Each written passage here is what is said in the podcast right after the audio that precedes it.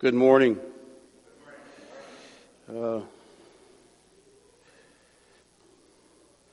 we're in our second message of our three week Thanksgiving series. As we, uh, do you realize that Thanksgiving is going to be a week from this Thursday? It just dawned on me this morning. Oh man, how that happened? Tammy goes, time goes by fast. And everything give thanks, and you've heard the text already this morning. Perhaps it's not a coincidence that Thanksgiving and other harvest festivals around the world take place at the end of autumn. As the vibrant days of summer, well, maybe not here in Texas, are coming to an end, we'll be into a darker, soon to be dormant season. Well, let's face it, it gets dark at 5 o'clock now, which really throws me off. I think it's 9 o'clock, but it's only 5. There is a author named Catherine McNiel.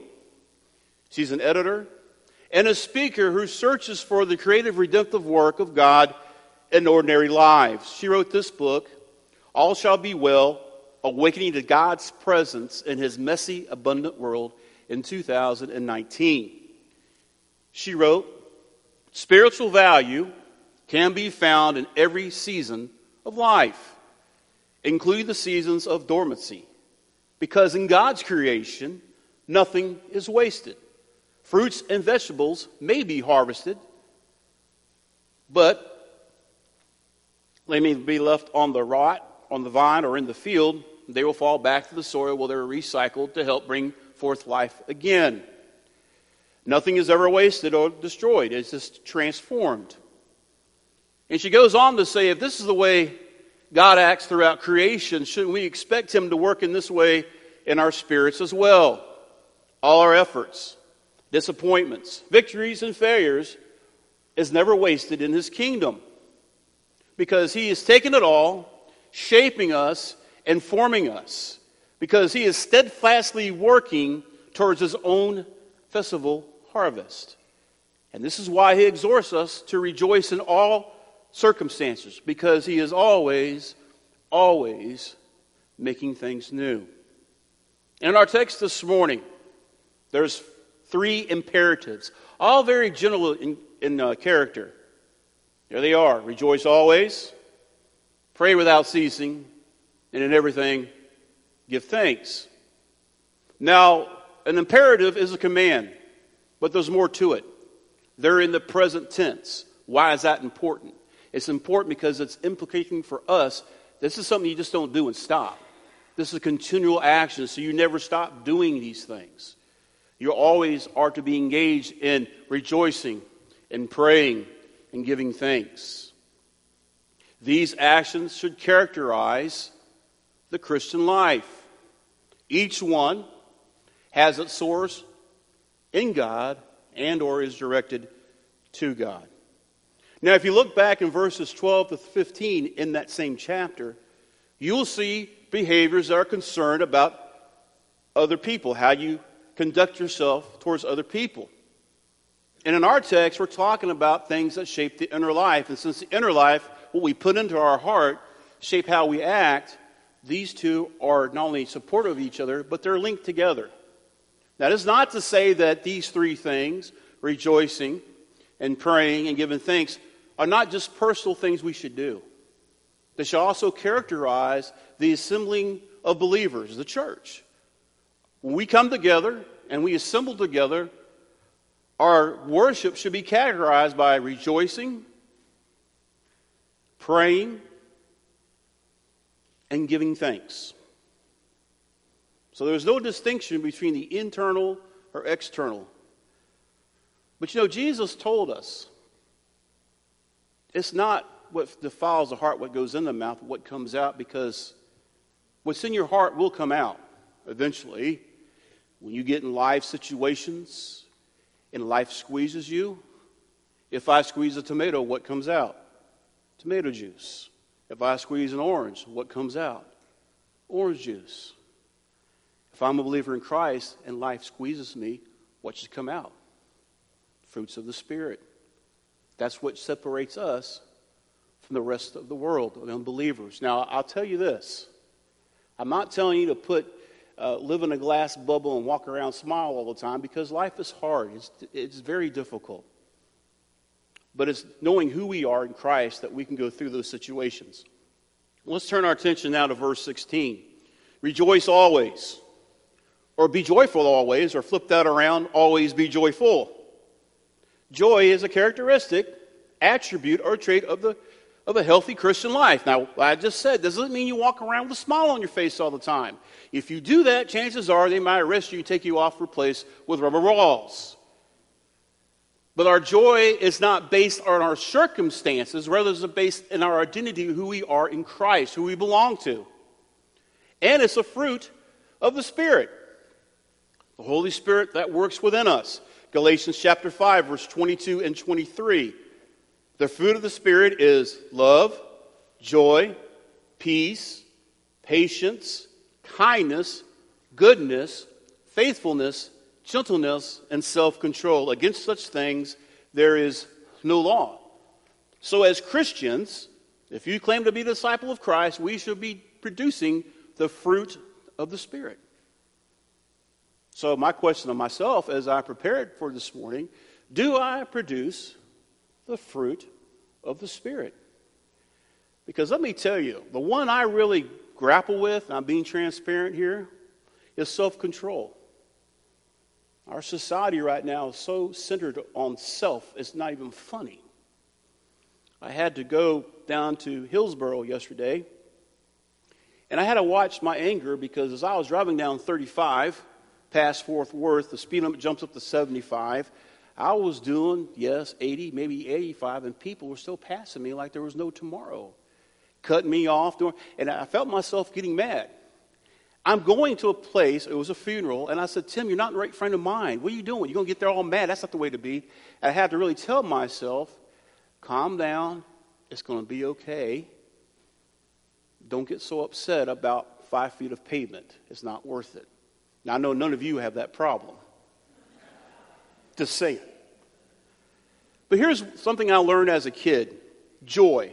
J O Y. If you want joy, it's Jesus first, that's the J. The O means others, and the Y means yourself.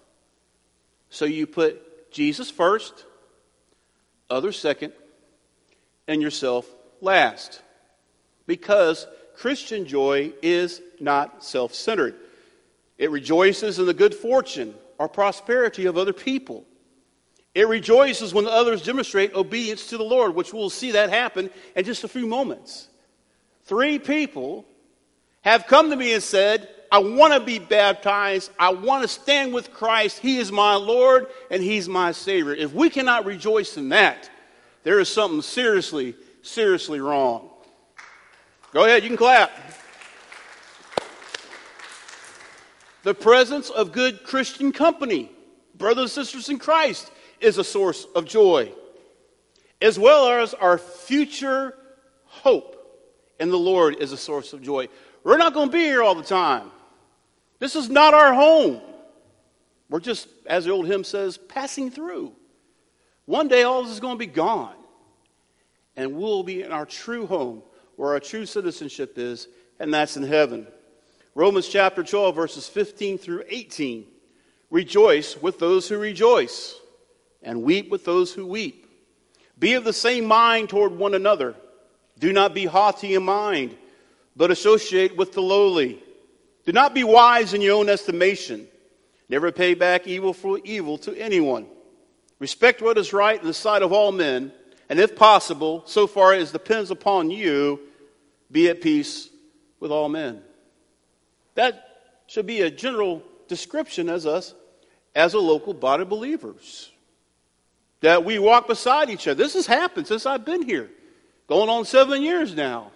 Many of you, I've come alongside of you and we've laughed and rejoiced for what we see God doing. There's many a times one of our own has gone home to be with the Lord that we were sad and we weep together, walking beside each other. That's why it's so important to be a part of the local body is to have those people that love you walk beside you in the most difficult times and the most triumphant times of your life. Because what binds us together, dearly beloved, is stronger than anything the world can ever offer. It's the precious blood of Christ that binds us together. The church must not let its problems create an atmosphere of gloom and pes- pessimism, but rather an optimistic atmosphere of joy, thanks, and praise ought to characterize the assembly of believers. Doesn't mean we turn a deaf ear to things that hurt. But how many of you didn't feel like coming to church one day? I know many of you don't feel that way often. There was a lot of things going on in your life. You were tired, been a long week at work. Maybe you had a fight with your spouse, whatever was going on. You didn't feel like coming. But after you came and you talked with some people and you prayed, did you walk out in a better frame of mind than when you walked in? There's something about being around God's people, hearing His word proclaimed, singing praises to Him. I'll tell you what it is, it's the Holy Spirit that's working in you to remind us who we belong to, and where our final home really is. In the letter to Colossae, Paul writes these words in Colossians chapter 3, verse 16 and 17. Let the word of Christ richly dwell within you, with all wisdom and teaching, and admonishing one another with psalms and hymns and spiritual songs, singing with thankfulness in your hearts to God. Whatever you do in word and deed, or deed, excuse me, do all in the name of the Lord Jesus, giving thanks through him to God the Father. Speak to each other, encourage one another, admonish one another. How we are to sing? How we're supposed to sing? With thankfulness. Because every last song that I know we're singing, the hymns and then the contemporary stuff, will remind you of your salvation. Remind us what the most important thing is. And even in the midst of personal tribulations, Paul could find a cause for joy. He could rejoice in the spirit of the gospel, even when it involved personal pain and self sacrifice. He puts it this way in Philippians chapter 1, verse 18. What then? Only that in every way, whether in pretense or in truth, Christ is proclaimed. And this I rejoice. Yes, I will rejoice. So Paul saying, I don't care what the motives are necessarily, as long as Christ is being proclaimed, the gospel is being preached, in this I will rejoice. Because the gospel is spreading. That is something that we should all rejoice in as believers when the gospel goes forth and people respond. That's, that's the reason to rejoice. We need to rejoice in that. Go to verse 17. Pray without ceasing, constantly or continually. Never stop. Now, that Greek word translated pray is a general one, it implies a worshipful approach to God. Now, Paul did encourage the churches to make prayer a part of their spiritual, uh, personal pers- spiritual discipline, but also it should be a mark of the church. This is how we should pray. Listen to Philippians chapter 4, verses 6 and 7. Be anxious for nothing. Can I just stop there for a second? Have any of you ever felt anxious about anything? Maybe tonight, tomorrow? He tells us, don't be anxious. Listen to the But in everything, by prayer and supplication, with thanksgiving, let your requests be made known to God.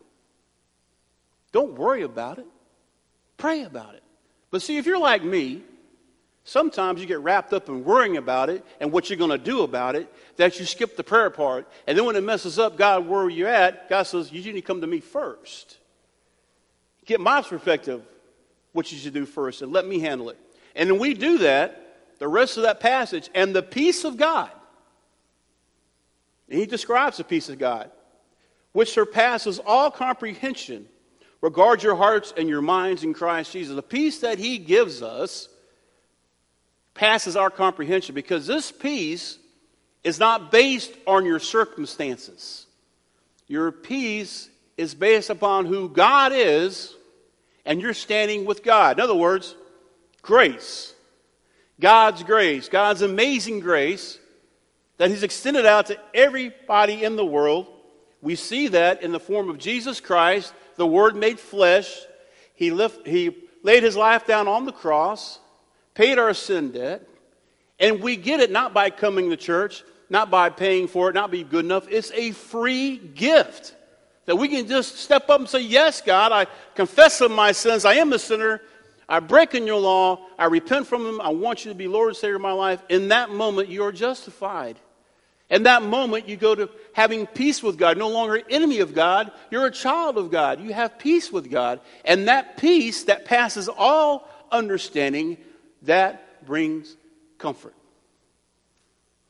And I rely on that so many times when I'm asked to officiate a funeral.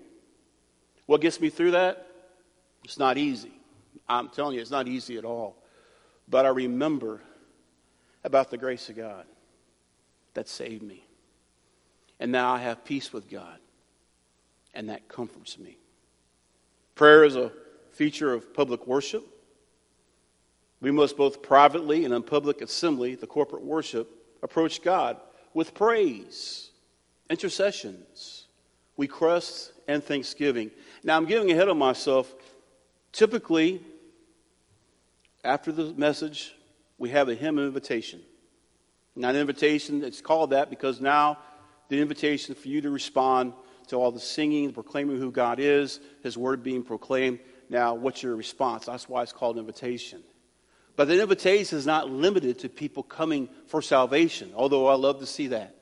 It's also open to anybody who needs prayer, who needs to spend time with God. We, we call this an altar not because we sacrifice animals up here. It's where we come down and we lay all ourselves down say, God, here I am. Everything that I have, everything I am is yours. That's why we call an altar call. But it's not limited to people seeking salvation, it's open to anybody. You want to join the church or you need some special prayer. Can I just please hear me? Do not let that time slip away if you have anything on your heart that you need to pray about.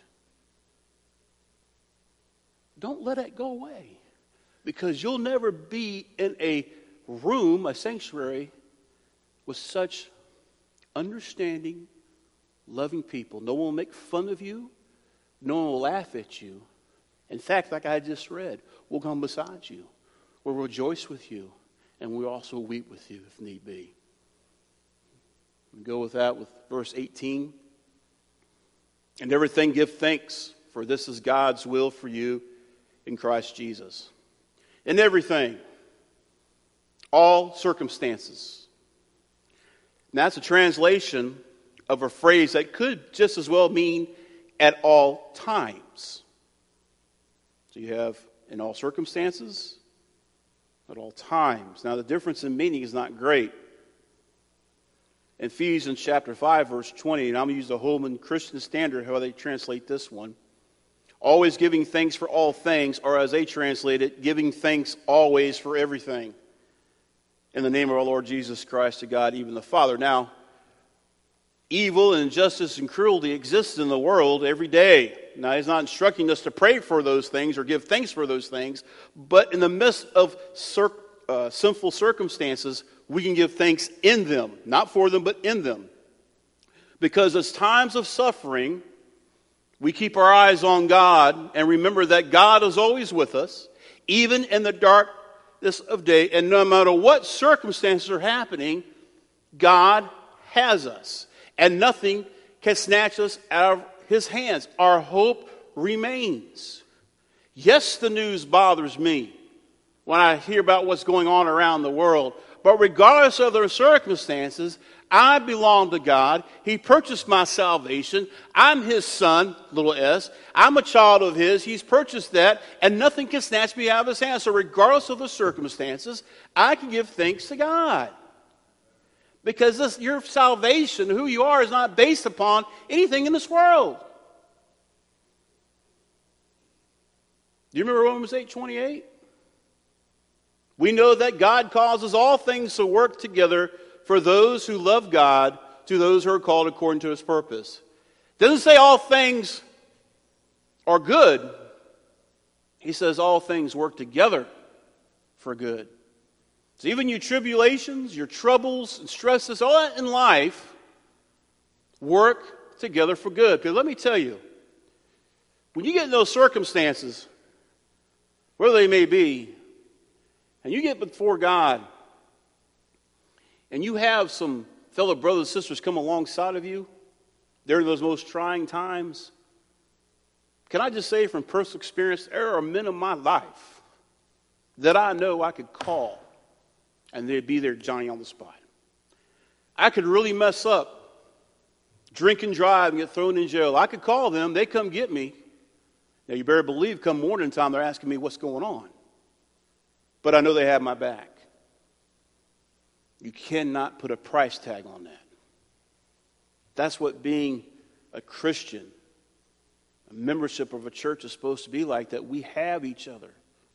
We have each other's backs. We're here for one another. And last part of that verse, for this is God's will, he's reminding us that the commands that are given are not of human origin, but divine. God is telling these things. So there's three imperatives rejoice always, pray without ceasing, and everything give thanks. Three imperatives or commands in the present tense, continuing action. Now, see, sometimes as followers or disciples of Jesus, we believe that God's love will shield us from all the trials and tribulations of life. However, that teaching or doctrine is not found in the Bible. Jesus, however, does promise that only will we face the same problems that everybody else does, but we're more likely to have more suffering because we are committed to living lives that sacrificially pursue love and justice for everyone, even the vulnerable and our enemies. You know what Jesus said? Matthew chapter 5, verse 43 and 44. This is Jesus speaking. You have heard it that it was said, You shall love your neighbor and hate your enemy. But I say to you, love your enemies and pray for those who persecute you. Now that can make extremely difficult to give thanks to God in all things. There was a professor in seminary, Dr. Moldovan, from the Eastern Bloc, the old Soviet Union. He was teaching us in a class called Martyrdom and Missions. And we're learning about people being martyred for their faith, not only in the past, but even in present day. You realize in the 20th century, there's more, more people been persecuted for their faith in the 20th century alone than any other centuries combined. But he came to class one day, it was a small class, it was elective, and we would pray before class. It was obvious he had been upset. His eyes were kind of red and puffy. And we said, Dr. Moldovan, what is wrong? Well, like I said, he grew up in the Soviet bloc. His dad was a pastor, and he'd build church buildings and start up, and they'd come burn it down. The Communist Party, try to stomp it out. Then one day, the KGB took his dad away. He never saw his dad again. To this day, he believes his dad was killed, but he doesn't know where exactly all that happened. He has never found out the truth. Well, that day, some people came from where he was at. I believe it was Romania, was the country he was from. And he said some of these people either had a direct or indirect uh, effect on my dad being taken away from KGB.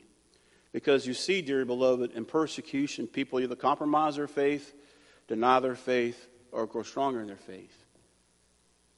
And he said a lot of them were weeping, asking me to forgive them. I'll never forget the look on his face. He said, Class, I don't know if I can do it. He was trying to give thanks in our circumstances. And I had to remind myself in that moment this is not a textbook I'm reading, this is a real life person that I'm hearing this about. Can you really love your enemy? Can you really pray for those who persecute you? Can I just bring it closer to home? It means we pray for people on the other side of the political aisle. That we pray for our president regardless of what political party he's, he's a part of. Because God's kingdom transcends all that. We have the Holy Spirit our paraclete, literally means come alongside of us. And he ministers us during times of pain and suffering. Giving thanks during suffering can help us keep our eyes on God as we travel with Him through those dark valleys. Like I said earlier, this is not a way of plugging your ears and closing your eyes, refusing to acknowledge pain and brokenness. There is a story when Jesus raised Lazarus, and he delayed on purpose. Now, Jesus knows he's going to raise Lazarus from the dead, but when he gets there, they approach him when he's coming up to the village. And if you were here earlier, he wouldn't have died, and people are weeping in their mourning. We know what's that like because we've been there. And in the midst of all that pain, he knows what he's going to do, but yet it tells us Jesus wept because he could feel the pain of the people. So I'm, I'm telling you, it's okay to cry. Gentlemen, there's nothing wrong with crying when it hurts but it's through your tears as a believer we can have hope. We should be like a small child in those times. We raise our hands to the Spirit in humility and honesty, asking for help. One of the shortest prayers I constantly pray God, help me. Father, help me. We talked about last week about starting a gratitude journal. And I want you, if you started that, or if you haven't started it, to start it, but also consider a few items of thanks that come from difficult seasons, or maybe going through a difficult time in your life right now. Things that you are grateful for in the midst of those times of trouble and distress. When have you, your family, or this church found strength to persevere? through the gifts and comfort of the Spirit. Because recording and retelling those times can be very powerful in reminding you of who you are and what's really going on. See, the enemy wants you to distract you and look all around you, pulling you in every direction. And especially with our society today, I mean, news happens like this constantly being thrown at you. And all these voices are going around us. I want to encourage you and exhort you listen to that small, still voice within you, the Holy Spirit, and calm your spirit down. Sometimes it's best to turn off the TV, turn off any music, and just let it be quiet. And let God speak to you. And let God speak to you through that moment. But don't let the enemy distract you from the truth. And that leads me to this statement. If you have never accepted Christ as your Lord and Savior, I invite you to do that right here and right now. As we stand and as we sing in just a moment. If you have made a commitment to Christ, but there's something between you and Him, and even now you can feel the conviction on your heart, come up here. I'll pray with you. you come up here, pray by yourself. Maybe go across the aisle here to somebody and pray with them. Right now, perhaps a name God's laying on your heart and you need to go pray. You don't have to talk to them, ask what's going on. Just simply put your, your hand on them and pray for them. Because listen, this, can we just stop beating around the bush? If we took a microphone around here this morning, all of us have things in our lives that are just weighing us down. What I'm encouraging you to do, don't put them down now and pick them back up when you leave. Put them down and leave them at the foot of the cross and let Christ deal with it. Or maybe you're looking for a church home. We'd love to have you here. And I'd like to remind all of you this is not a perfect church. It ceased to be a perfect church when they called me as pastor because guess what? I'm not perfect. And know what? Neither of you. We're forgiven, washed in the blood of Christ We're coming up to a day that we celebrate Thanksgiving. Really and truly, every day should be a day of thanks. And may I take a step further? God allowed me to be born in a country of unprecedented freedom where I can stand here and proclaim His word by the sacrifice of so many before me. We have so much to be thankful for. You got up this morning, you got dressed, you came here, have a nice building, nice pew to sit in, have a car to drive, food to eat. Do you realize that almost 75% of the world doesn't even have that? Doesn't have drinking water, indoor plumbing, food to eat. Even in this country, how many people go hungry? Oh, dearly beloved, we have so much to give thanks for. But if God is speaking to you right now, I know His Holy Spirit is moving, then you respond as He moves you to do. Don't, don't let this moment slip you by. Heavenly Father, we thank you for this morning. We thank you for your many blessings. Father, you've been no, it's not been. You always are good to us. You are, as we sang about, the good, good Father. And as the kids talked about how deep and how wide your love is. And Father, as your Spirit continue to move among us, I pray that each one of us will respond in obedience to your call. Father, I know and anytime people meet, there's people who are hurting for many different reasons going through so much in their lives. And Father, I pray this be a day that just lay those burdens down at your feet. We love you. And we're so thankful for the greatest gift ever given. Amen, amen. Your Son, who is our Savior, our Redeemer, and our Lord, who is the author and perfecter of our faith. And it's His name that we pray. Amen.